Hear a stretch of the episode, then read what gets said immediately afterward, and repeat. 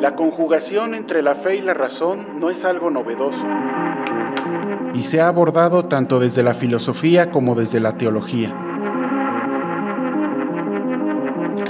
Para Juan Pablo II, fe y razón conviven juntas, dado que ambas son modos de los que el hombre dispone para entender mejor los caminos de Dios.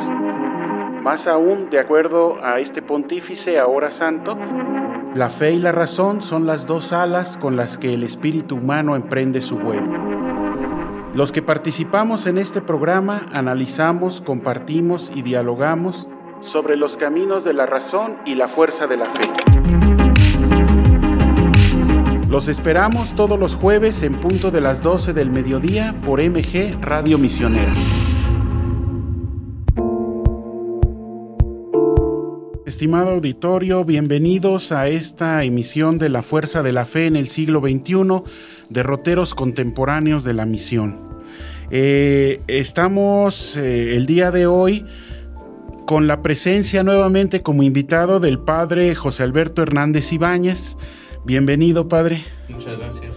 Y como recordarán los que nos han estado siguiendo en los eh, jueves anteriores, pues tuvimos una serie de programas bajo el título Cápsulas de Espiritualidad Patrística, Voces del Pasado, iluminando nuestra fe presente.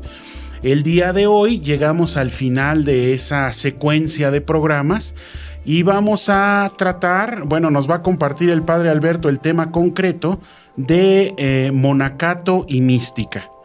Entonces, antes de darle la palabra, lo presento para aquellos que no lo conocen, que se unen por primera vez al programa.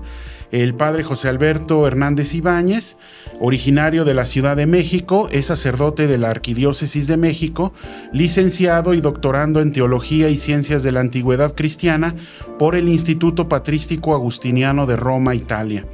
Fue director de la Escuela de Teología del Instituto Superior de Estudios Eclesiásticos y actualmente es director de la Escuela de, Teología de la Universidad Intercontinental. Ha colaborado como docente en la Universidad Pontificia de México y en otros centros universitarios como la UIC y la UNAM. Tiene, eh, bueno, tuvo el cargo de secretario general y de servicios escolares de la Universidad Pontificia de México. Es fundador y director del Instituto Patrístico de México, Asociación Civil, miembro de la Asociación Internacional de Estudios Patrísticos desde el 2016 y entre sus publicaciones destacan los libros Sociedad y Cristianismo en el Pensamiento de los Padres de la Iglesia, Judas Tadeo, Historia, Doctrina y Espiritualidad de un Santo Amado pero Desconocido, y Patrología Didáctica. Pues eh, nuevamente bienvenido, Padre Alberto, y les recuerdo entonces estará compartiéndonos el tema Monacato y Mística. Adelante. Bien, muchas gracias por esta presentación. Eh, seguramente el tema del monacato ha sido pues un tema clásico en la historia y en el imaginario religioso del cristianismo. Pero hay que decir que el monacato no es una creación original de la fe cristiana. De hecho, sabemos que hay monjes budistas que son pues muchísimo más anteriores a al surgimiento de la fe o eh, monjes hinduistas de muchas eh, mm, manifestaciones religiosas como las hay en la India, ¿verdad? También se desconoce qué significa la palabra monje. Mm, en México tenemos una expresión que se dice no le hagas al monje, ¿no? Mm, quizás se refiere a que el monje se pone a rezar y se le olvida el mundo, ¿no? Eh, pero obviamente lo relacionamos sobre todo con pues la persona religiosa, ascética, que estudia, que se dedica solamente a la oración y, ¿por qué no, también a la ayuda al prójimo? Eh, aquí habría que hacer una distinción porque a lo mejor cuando vemos a un religioso vestido con sus hábitos, pensamos que es un monje, por ejemplo, un franciscano o un dominico. Por ejemplo, eh, yo conocí a un sacerdote que eh, siendo dominico y siendo eh, ecónomo en la comunidad, le decíamos el monje, pero en realidad el religioso se distingue del monje porque no necesariamente tiene que estar totalmente enclaustrado a una acción ascética. El religioso tiene pues más bien todo un desempeño pues eh, eclesial, fraterno, de interacción con la sociedad, mientras que el monje no. La palabra monje eh, tiene una dificultad de etimología, no sabemos exactamente de dónde salió el término. posiblemente viene de la palabra copta monajos, que significa el que se separa. Pero un monje, pues es aquel que se dedica a la vida ascética eh, también esta palabra a veces tiene una confusión porque pensamos que la ascesis es la mortificación, entonces pensamos que el monje es el que se retira al desierto a flagelarse. No, ese es un imaginario. A lo mejor en la Edad Media sí hubo personas que estuvieron así, por eso se les llamaba los flagelantes, ¿no? Pero partiendo de que los monjes cristianos antiguos estaban descubriendo nuevas formas de vida, ellos se asimilaron a otras prácticas ascéticas que tenía la cultura antigua. Por ejemplo, simplemente pensar en la penitencia, se habla de monjes penitentes. Eh, los intelectuales grecorromanos hacían penitencia, que significa en principio de cuentas bañarse para tener buen humor. Era bajarle al consumo de carnes, de alcohol y tener una dieta más saludable de modo que no tuvieran perturbaciones fisiológicas. Eso era penitencia. También entrar en un ritmo de disciplina, levantarse temprano, hacer ejercicio y sobre todo rezar. También los hombres antiguos hacían sus plegarias. Eso era la penitencia eso es muy interesante. No, no era un dejar de hacer simplemente por mortificarse, por sufrirle, sino que tenía una razón de ser, ¿no? Daba ligereza al cuerpo, una disposición para la oración, la meditación, etc. Sí, porque aquí, qué bueno que lo apuntas, la ligereza de, de cuerpo era la condición para alcanzar inspiración como dice aquel lema eh, olímpico deportivo, cuerpo sano en mente sana. Y al revés, ¿no? Una mente sana solo solo puede estar en el cuerpo equilibrado. Entonces era todo un proceso de purificación. Porque, por ejemplo, si yo quiero hacer un escrito, pero ya me tomé un vaso de vino, pues yo creo que el cuerpo se relaja, a lo mejor tiene algunos otros otras reacciones, me da sueño, ¿no? Y ya no tengo el pensamiento claro para hacer esta actividad intelectual y menos espiritual, ¿verdad? Sí. Sí, eh, perdón, padre, este, ya le estoy haciendo al monje aquí. se me olvidó otra vez decir, recordarle a nuestro auditorio, estamos en vivo, así que si tiene la posibilidad, la inquietud, pues mándenos a través de la plataforma que nos esté escuchando preguntas o comentarios que aquí las retomaremos. nuestro invitado puede eh, dar respuesta de inmediato y pues interactuar de esa manera también. Muy bien. Pues eh, entonces la vida ascética es una vida de autocontrol, pero sobre todo es una vida de estudio. ¿Para qué se hace toda esta actitud eh, de austeridad? Para tener toda la dedicación e intelectual y espiritual mm, religiosa o académica. Entonces, por ejemplo, los intelectuales romanos y, griegos hacían oración para invocar la, inspiración de las musas. Y las musas les mandaban sus eh, pues, eh, fluvios artísticos, sea en la poesía, en la escultura, en la pintura, en la música, en la historia, que eran las musas principales, en la danza.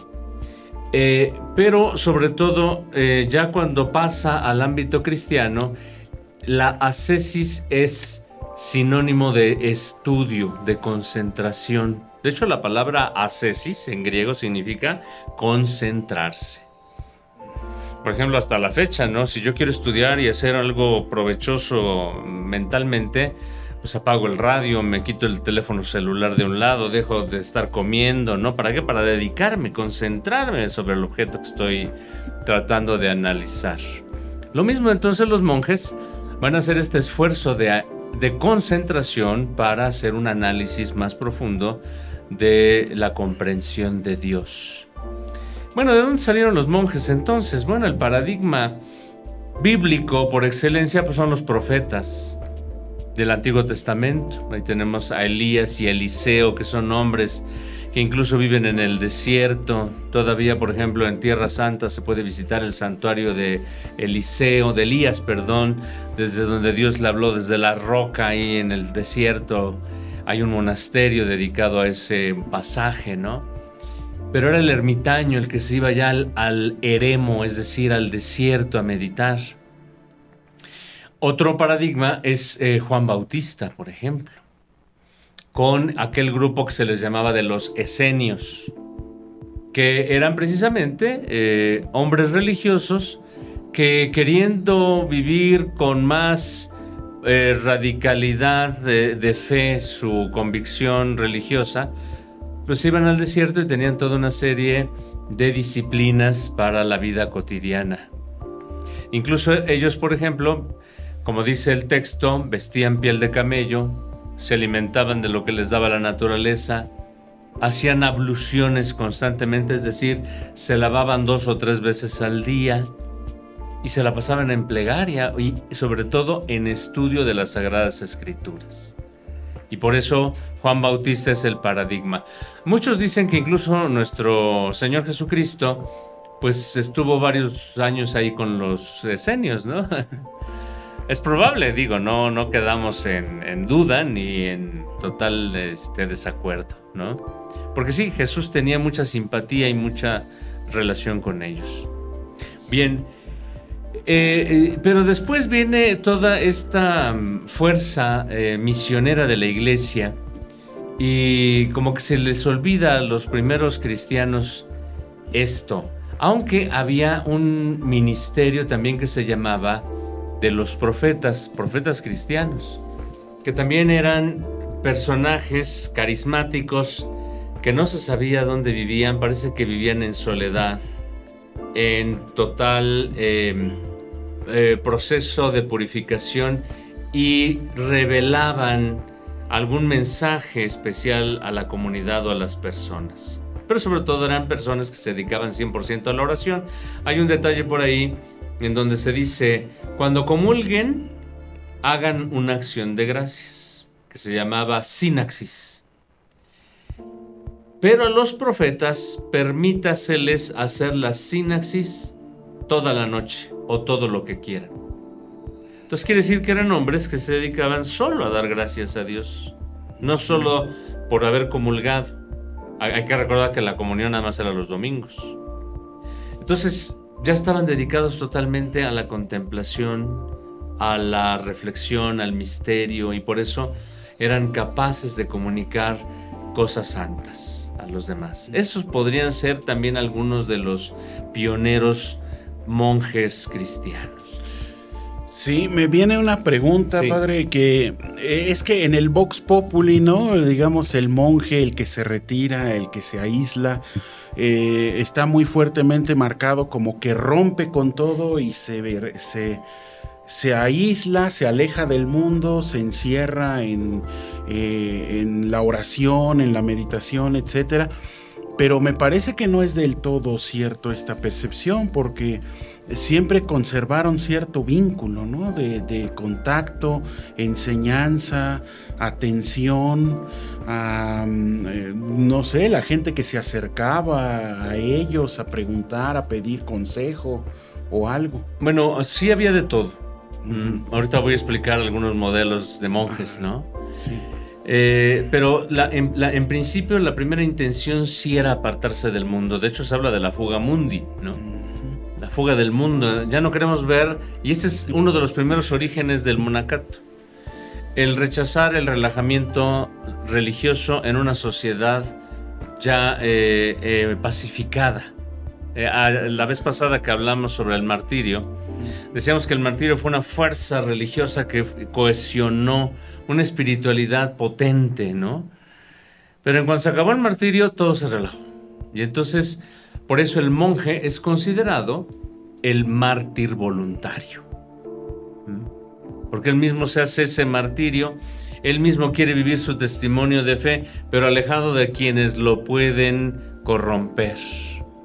De hecho, por ahí hay un cuentito contemporáneo que estaba el profeta hablando y conviértanse que ya viene el fin del mundo, conviértanse que ya viene el fin del mundo y nadie le hacía caso. Pasaron 20 años y seguía diciendo lo mismo hasta que alguien le dijo, oye, ¿tú por qué sigues repitiendo eso? Si no se ha acabado el mundo. Y dijo, lo repito para que ustedes no me conviertan a mí. Es un poco la actitud del monje, es decir, nos concentramos en nosotros mismos, nos salimos de esta sociedad corrompida para que no nos quiten nuestras convicciones. ¿Ves? Sí. Por ejemplo, pienso en los eh, monjes budistas. Cuando los chinos llegaron al Tíbet y que invadieron y que pues el Dalai Lama tuvo que salir por cuestiones políticas. Bueno, los monjes se quedaron ahí y entonces eh, el, uno de sus monjes le dijo al Dalai Lama, incluso el actual, es el actual, oiga, su santidad, pues ¿qué vamos a hacer? Pues nada, no nos han quitado nuestros monasterios. Lo único que nos han quitado es el silencio. ¿Mm? Entonces, en efecto, el monje requiere de un ambiente. Pero si no se puede mantener ese ambiente, se puede vivir en otros ambientes. ¿Mm? Entonces, sí, en principio sí puede ser eso, ¿no? Nos zafamos del mundo porque puede tener contaminaciones, para que no nos perturben nuestra paz ni nuestro pensamiento. Esta es una primera modalidad. Pero sí, curiosamente, el monje se, lanza al desierto, pero genera una fuerza magnética poderosísima, porque es el santo. Entonces la gente va a buscar las inspiraciones, las instrucciones de aquel que es definido sabio y santo. Eso también es otra definición de monje en la antigüedad. Sí, precisamente en ese sentido era la pregunta porque son un imán, se convierten en un imán de gente eh, que estando en el mundo se desilusiona también del mundo, eh, entra en conflicto, choca, no logra el éxito en el mundo y empieza a buscar otras posibilidades.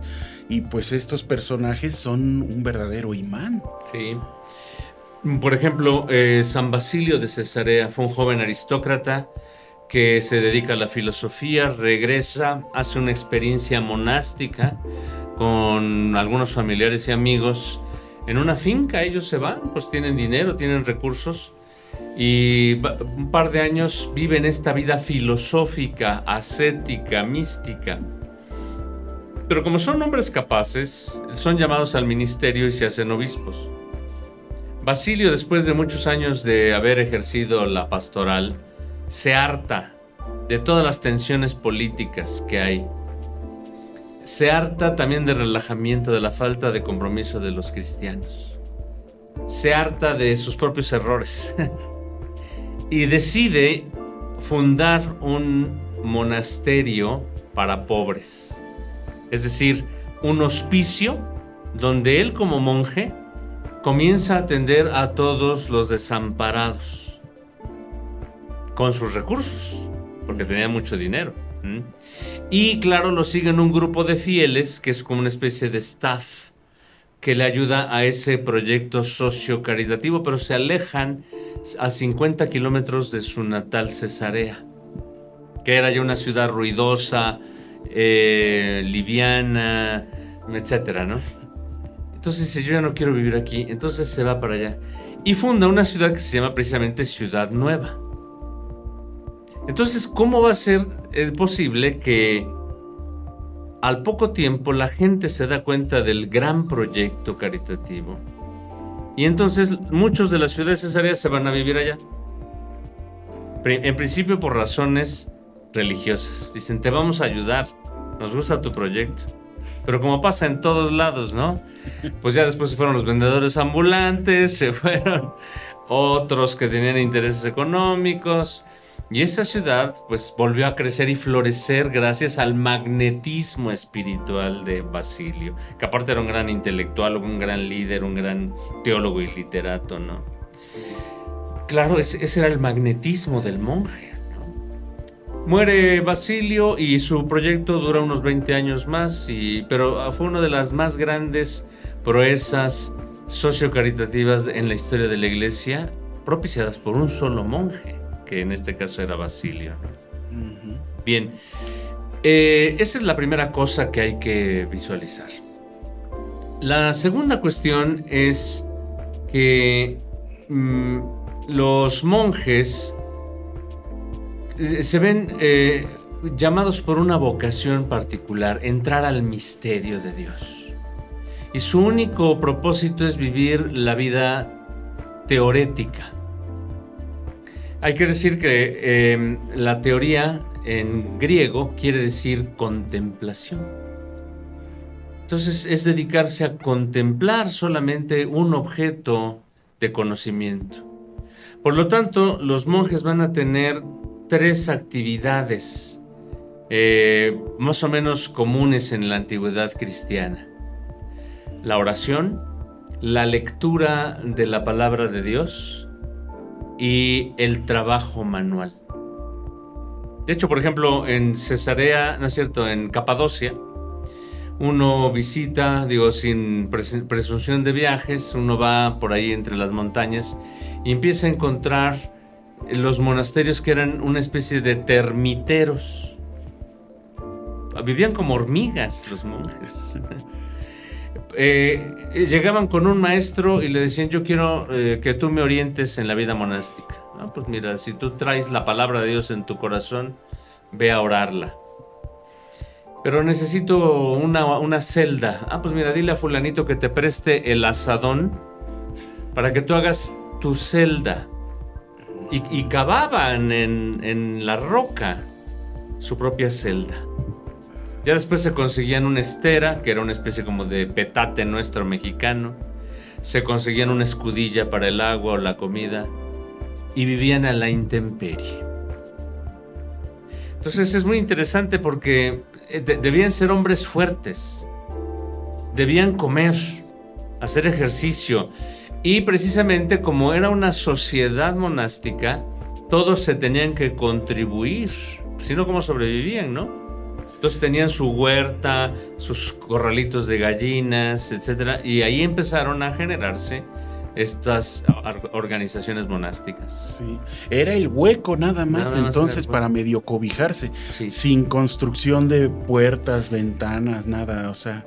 Ya después sí se hicieron los grandes monasterios como los conocemos ahora, pero te pongo un ejemplo, San Juan Crisóstomo fue monjecillo en su juventud, 16, 17 años pero le dieron riumas, precisamente porque dormían en el suelo, a la intemperie.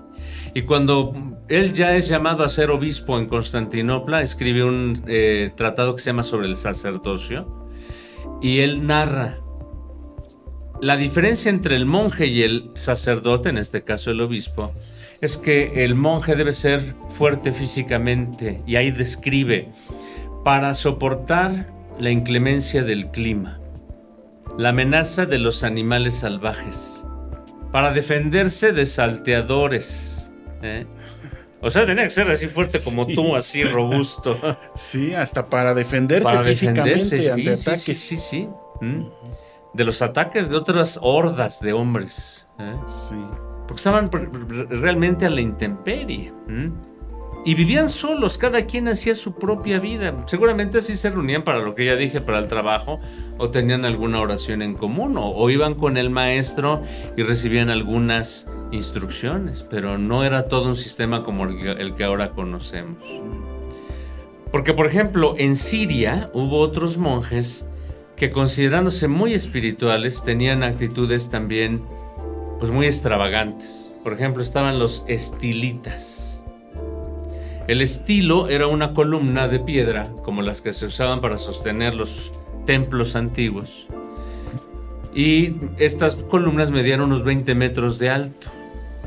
Claro, eh, eh, son unas columnas gruesísimas, yo creo que así como el ancho de esta mesa, ¿no? Sí. De, de este diámetro más o menos. Y allá se pasaban 10, 15 años arriba. Y el propósito era estar solos, alejados del piso, más cerca de Dios. ¿Ves? En ese pequeño espacio. Bueno, eh, había una especie como de terraplén, o mejor más dicho, como un tapanco, Ajá. pero estaban a la intemperie. Sí. Claro, había todo un staff que les ayudaba a subirles alimento, proporcionarles lo necesario, con poleas. Seguramente cuando se enfermaba, pues lo bajaban, no, no sé, ¿verdad? Pero hay varios eh, testimonios de esto. Se les llama estilitas porque así se le llamaba la columna, el estilo. ¿Mm? Un estilógrafo, pues es una pluma, ¿no? Sí. Por ejemplo, estaban también los dendritas. Eh, la palabra dendron en griego quiere decir árbol. Entonces, estos monjes vivían en árboles. Y había muchos. Eh, pues, por ejemplo, los niños se hacen sus casitas en los árboles, ¿no? Es como una tendencia natural. Pero estos decían, no, no, pues es que nosotros somos como hijos de la naturaleza. Yo digo que eran los tarzanes espirituales, ¿no? Porque ahí eh, ellos decían que ese era su estilo de santidad. Sí. Y, y eran, tenían mucho pegue, la gente los iba a ver ellos predicaban desde los árboles. ¿ves? Rarísimos, ¿no? Otros se llamaban los estatuarios. Al contrario de los estilitas y los dendritas, eh, ellos decían que su santidad consistía en nunca despegar los pies de la tierra. Porque eso es signo de cuando Cristo se encarnó, cuando vino a poner sus pies sobre este, esta morada. E incluso todo el día se la pasaban parados, nunca se sentaban. Y así predicaban. Es como ahora las estatuas que vemos en las plazas públicas, ¿no? Que les das una moneda y se mueven tantito, ¿no? Así. Y ustedes se preguntarán, bueno, ¿y cómo dormían? Ah, pues también tenían staff donde le colocaban la- los pies amarrados al piso y les colocaban una tabla por la parte de atrás y simplemente se recostaban un poquito, pero sin quitar los pies del piso. Era una cosa rarísima, ¿no? Sí. También estaban los... Perdón, sí. Eh, no, bueno, es que eran, este, digamos, su vida en sí mismo, su estilo de vida se convertía como en un faro de predicación, de, de simbolismo, ¿no? Que irradiaba en ese estilo de vida un mensaje, un contenido. Así es. Sí. Sí. Pero muy radical. Sí, pe- pero no solo el, el símbolo, porque eran predicadores y, se les veía rezar. En ese aspecto, pues sí, era muy fuerte el, el- símbolo, pero sobre todo la actitud de vida, ¿no? Por- Porque, por ejemplo, también están otros que er- eran los que más gustaban, que eran los extáticos, que lograban éxtasis eh, sobrenaturales, por decirlo de alguna forma, o paranormales, gracias a ciertos movimientos, sobre todo de baile o corporales. Es como, por ejemplo, cuando uno ve rezar a los judíos frente al muro de las lamentaciones, ¿no? Están ahí rezando y se están moviendo. Eh, mucho de esto es para provocar la embriaguez religiosa, la embriaguez espiritual. O se ponían a bailar. Entonces, por ejemplo, hasta la fecha ahí en Siria hay una secta musulmana que se llama de los derviches. Y estos hombres se ponen a bailar simplemente dando vueltas sobre su propio eje. Y claro, ya después de media hora de dar vueltas, pues ya veían los cielos abiertos, ¿no? Sí. Pero era provocarse la embriaguez religiosa. Eh, Pero algunos también usaban sustancias. También tomaban o mirra o pues alguna bebida, algún cóctel, ¿verdad? Se ayudaban un poquito. Se ayudaban un poquito. o el hashish o alguna cosa de opio para tener esta mm, eh, alucinación. Y eso pues era una llamada muy fuerte, ¿no? fueron los menos, pero estos fueron los que más atrajeron pues la atención del público en general, ¿no? Bueno, esto por hablar de algunos desarrollos. El principal eh, eh, progreso de los monjes fue en Egipto.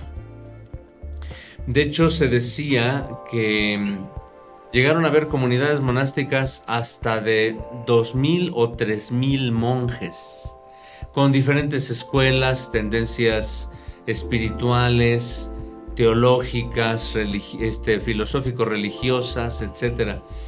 Y pues eh, también fue un fenómeno social, porque ustedes dirán, y bueno, ¿por qué entraban tantos hombres en la antigüedad a la vida así religiosa y ahora no? bueno, porque ahora hay muchas distracciones, no hay formación religiosa. Pero imagínense que en la antigüedad la gran mayoría de los habitantes del imperio eran iletrados, eran esclavos y eran pobres. Entonces, ¿qué les ofrece el cristianismo a, los hombres? Mira, si tú te haces cristiano, eres hijo de Dios, perteneces a la familia de los hijos de Dios, te ganas la libertad de Cristo. Si entras al monasterio, eres un hermano, ya no eres esclavo. Y además ya no vas a ser pobre, vas a tener tus comidas, vas a tener educación, vas a aprender a leer, vas a tener una formación. Entonces es un impacto social muy fuerte, porque entonces no nada más es ir a rezar, ¿no? ¿No? Sino que es la civilización de la persona a través de su propia metano, y es decir, de su propia conversión, de su propio bautismo y de su propio ascenso espiritual. No, pues por eso fue de mucha atracción. Era un modelo de vida totalmente diferente que quizás habían buscado las filosofías antiguas. Entonces tuvo un pegue espectacular porque entonces el cristiano que antes era ignorante y pobre y esclavo, ahora era un hombre letrado un hombre que tenía cultura y un hombre que podía tener trascendencia. Pues es una invitación formidable, ¿no? Sí, claro. Eh, eh, este, digamos, era una, una puerta eh, de acceso a lo que hoy llamaríamos movilidad social, ¿no? Dentro de la misma sociedad y sus estructuras que no se lo ofrecería a otra instancia. Sí. Eso es muy interesante, no lo había pensado desde esa perspectiva. Mira, esto se continuó pues hasta yo creo que principios del siglo XX o mediados del siglo XX con el Concilio Vaticano II, en donde incluso hubo un cambio, un giro, porque pues sí, la cultura cambió, pero pues hay que decir que porque antes había muchas vocaciones, porque las familias eran pobres y entonces la alternativa para que los hombres se mm, progresaran era o meterte al ejército o meterte de, cura. Pero ya con el paso del tiempo se dio cuenta que no había recta intención, no había vocación. Entonces ahí fue donde el Concilio Vaticano II dijo, no, no, no, preferible que haya poquitos, pero con buena intención, ¿no? Sí. Porque ya se empezaban a ver todas estas problemáticas sociales, ¿no?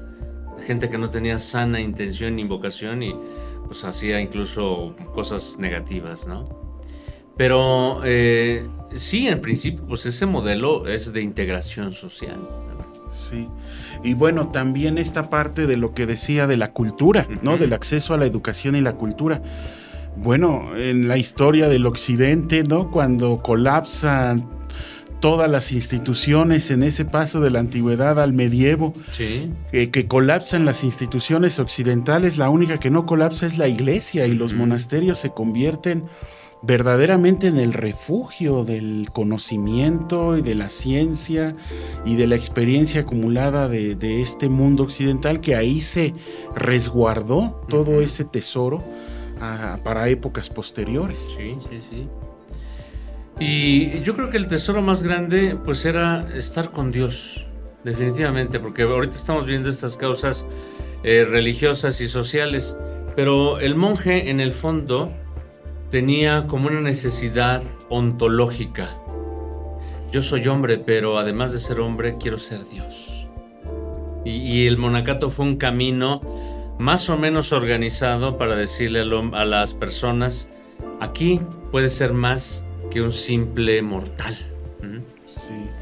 Mira, por ejemplo, hubo también el caso de los maniqueos, que fue un grupo, una secta cristiana, que en su dualismo de rechazar el mal y solo quedarse con el bien, de rechazar la impureza y quedarse con lo purísimo, de rechazar la materia y quedarse con lo espiritual, fueron los primeros que hicieron esta eh, iniciativa monástica. Más aún, hay que decir que ellos hicieron monasterios mixtos, convivían en los mismos monasterios hombres y mujeres.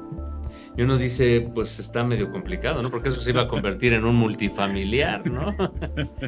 No, pero ellos tenían precisamente la fuerte concepción de que la carne, el sexo, la procreación, el matrimonio eran condenables.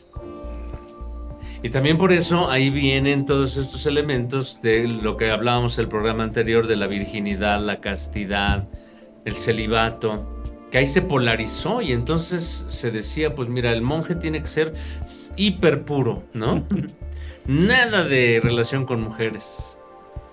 Pero el maniqueísmo avanzó porque incluso ellos, su principal trabajo era la reproducción de los libros de su fundador. Entonces la idea del escritorio, la biblioteca, la producción científica en los monasterios se la debemos a los, a los maniqueos.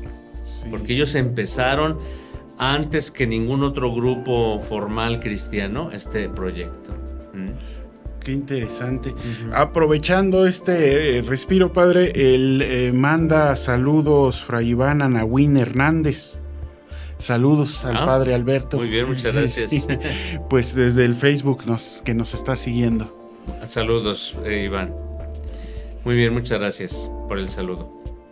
Entonces sí, o sea, los monjes eh, tienen ante todo la prioridad de eh, practicar una espiritualidad que se empezó a llamar la teandría.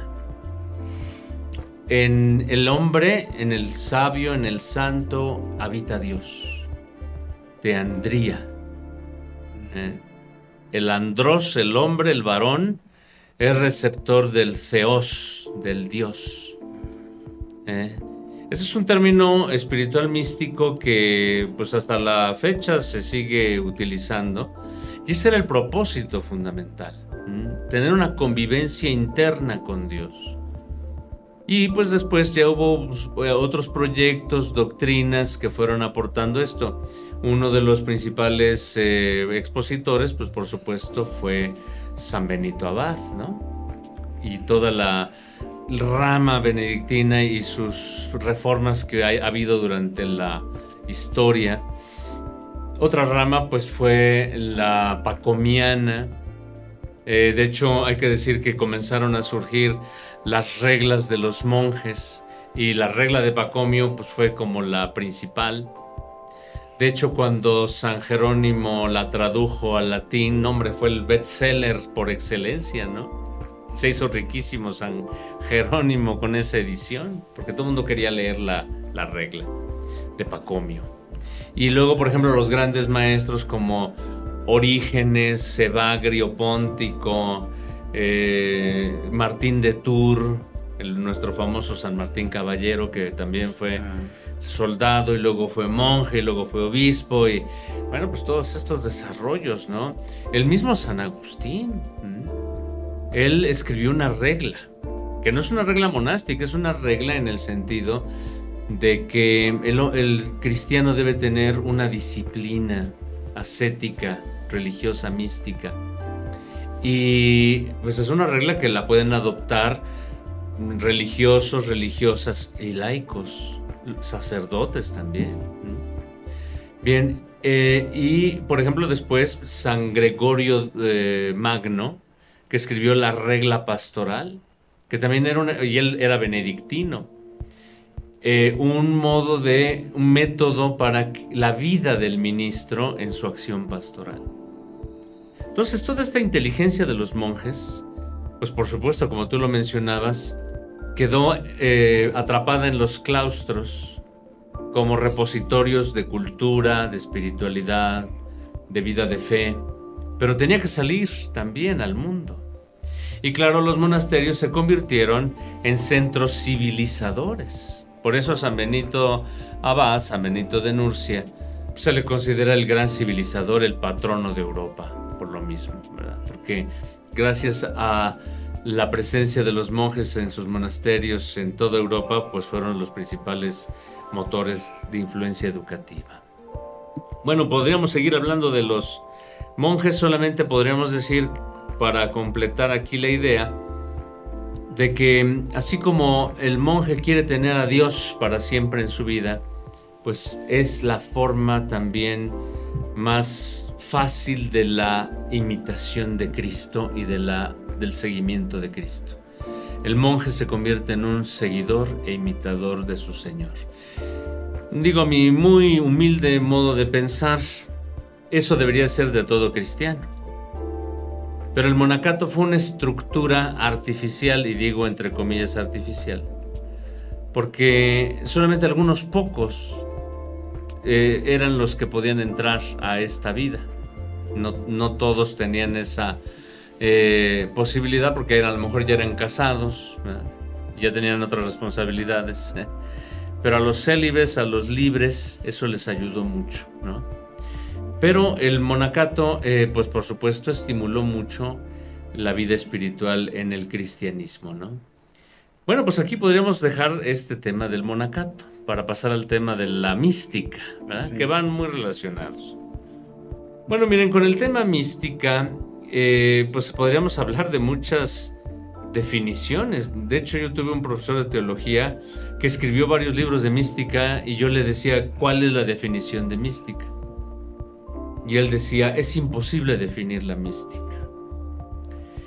Pero la mística es precisamente la convivencia con el misterio y es la vida de unión con el objeto amado. De tal manera que en muchos eh, ambientes se puede decir que hay místicas. Por ejemplo, yo hablo de la mística deportiva. Alguien que es fanático de un equipo, pues se pone los colores de su, de su escuadra, ¿no? como dijo aquel, llevo en mi pecho los colores de aquel partido, ¿no? De aquel equipo. Porque es una identificación. Y sobre todo, es una convivencia. Yo diría que el primer eh, eh, mm, manifiesto de mística es aquel libro bíblico del Antiguo Testamento, El Cantar de los Cantares. Muchos lo ven como un libro de poesía, incluso esta poesía erótica, pero no, es un libro de mística, porque se pretenden conocer los misterios del amado y viene todo un proceso de transformación. La mística también la practicaron los filósofos. Por ejemplo, hay que pensar en los neoplatónicos, que ellos aspiraban a tener incluso arrebatos místicos lo que se llama habitualmente el éxtasis, salir de sí, que mi existencia se une a otra existencia para hacer una insistencia. Por ejemplo, cuando los enamorados les se dicen mutuamente, ¿me amas? Pues bueno, a la novia se le va el corazoncito, ¿no? Y al novio se le va también. Y entonces ahí se hace una insistencia, es querer vivir en el otro. Estas no son palabras mías, ¿verdad? Los filósofos antiguos lo han meditado mucho. Pero sobre todo la mística está en ese proceso de querer ver las realidades eternas. Y en el plano cristiano esto se nota, por ejemplo, en dos manifestaciones. Una con Esteban protomártir, que cuando lo están lapidando ve los cielos abiertos y contempla a Dios casi cara a cara. Y San Pablo mismo que dice, ¿no? Eh, no soy yo el que vive, es Cristo el que vive en mí. Y cuando lleguemos a lo perfecto, ya no veremos como en enigma, veremos a Dios tal cual es. Lo veremos cara a cara.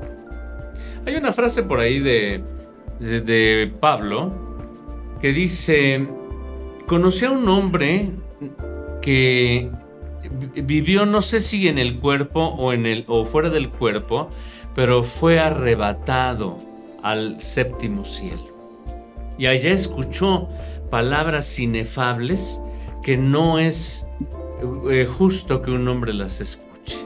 ¿Mm? Todas estas palabras hablan de realidades que el cristiano puede aspirar a partir de su bautismo, de la, iluminación que ya tuvo a través de la formación catequética y mistagógica. Por eso es que el cristianismo siempre le ha apuntado a mirar el misterio.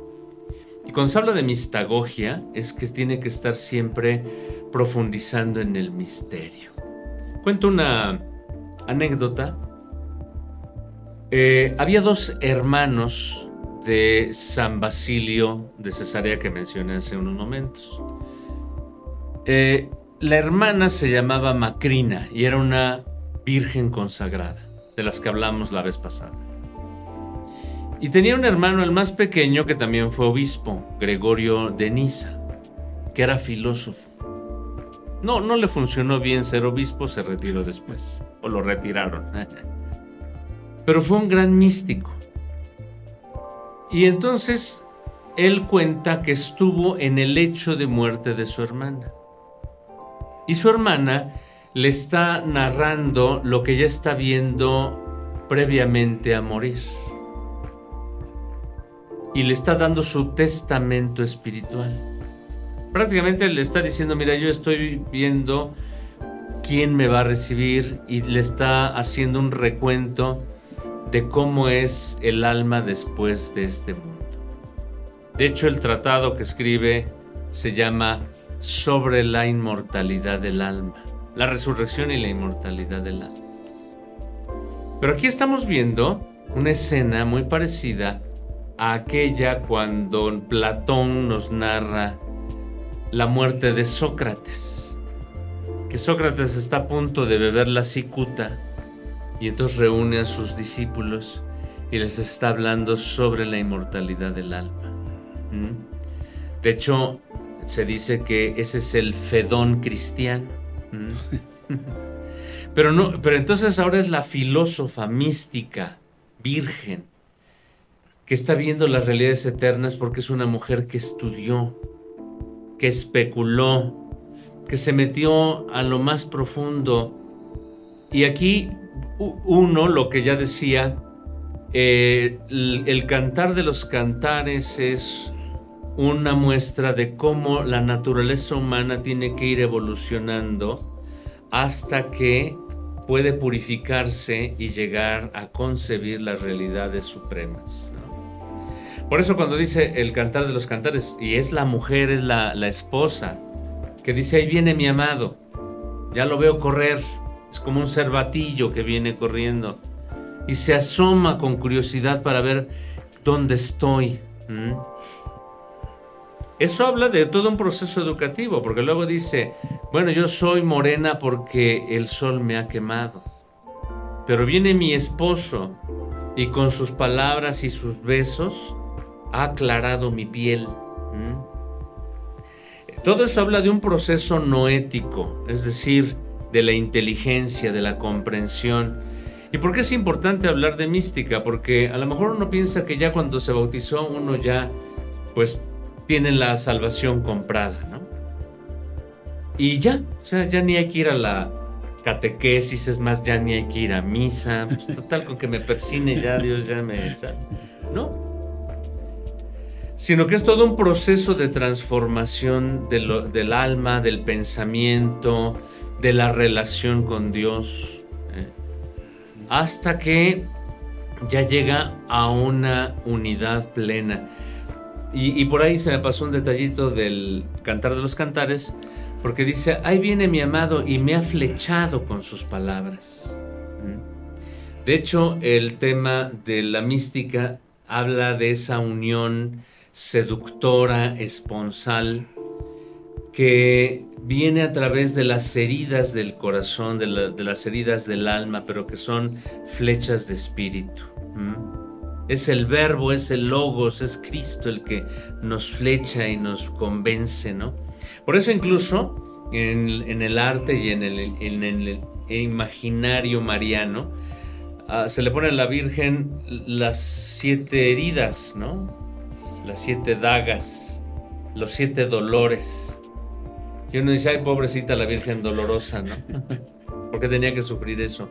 No, se malinterpreta, ¿no? Son todas las flechas que Jesús le dejó en su corazón, en su anunciación, en su nacimiento, cuando se pierde en el templo, cuando este, eh, eh, bendice el agua y la transforma en vino, cuando está a los pies de la cruz, porque son momentos del entendimiento de María con respecto al misterio de su Hijo. Es más, podríamos decir que María es la primera mística, la Virgen María, de comprender el misterio incluso en su propio cuerpo. ¿Mm? Entonces esto habla de que la fe cristiana no se debe de quedar simplemente a nivel catequético o pragmático o activista. No, no, no. Tiene que haber también una profunda comprensión de las verdades divinas, una convivencia interna con ellas. Muy bien, padre. Eh, bueno, ahora sí tenemos algunas preguntas de parte de nuestro público. Eh, nos le preguntan, ¿se puede hablar de misticismo cuando se habla sobre las visiones que han tenido diversos santos? Sí, sí. Sí, es un misticismo porque es un modo de comprensión de las realidades divinas. Sí. Por eso es que, por ejemplo, San Francisco tuvo una visión cuando recibió las estigmas también es un modo de, lo que decíamos de la seguimiento e imitación de Cristo. Eh, San Ignacio de Antioquía, lo, mencionamos con los mártires, decía, permítanme ser imitador de mi Señor, incluso en su muerte. Esa es una visión mística. San Ignacio de Loyola me parece que también tuvo alguna visión. Eh, eh, sí, en efecto, son, es un misticismo. Sí. Muy bien. Y eh, también eh, eh, Gustavo Bañuelos pregunta cuánta influencia hubo en los monasterios, en los monjes del budismo. Bueno, yo diría que más que del budismo, mm, podríamos hablar de zoroastrismo. Mm. Los maniqueos fueron una secta misionera. De hecho, también hay que decirlo de aquí desde MG. fueron los primeros grandes misioneros. De hecho, creo que llegaron a Corea antes que nuestros hermanos misioneros de Guadalupe.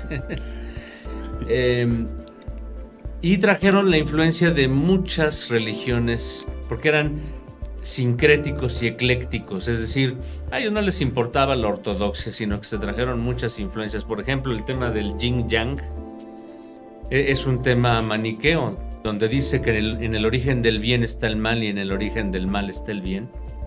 Ese es un principio eh, del yin yang, de las eh, corrientes, eh, yo creo que sí, budistas, ¿no?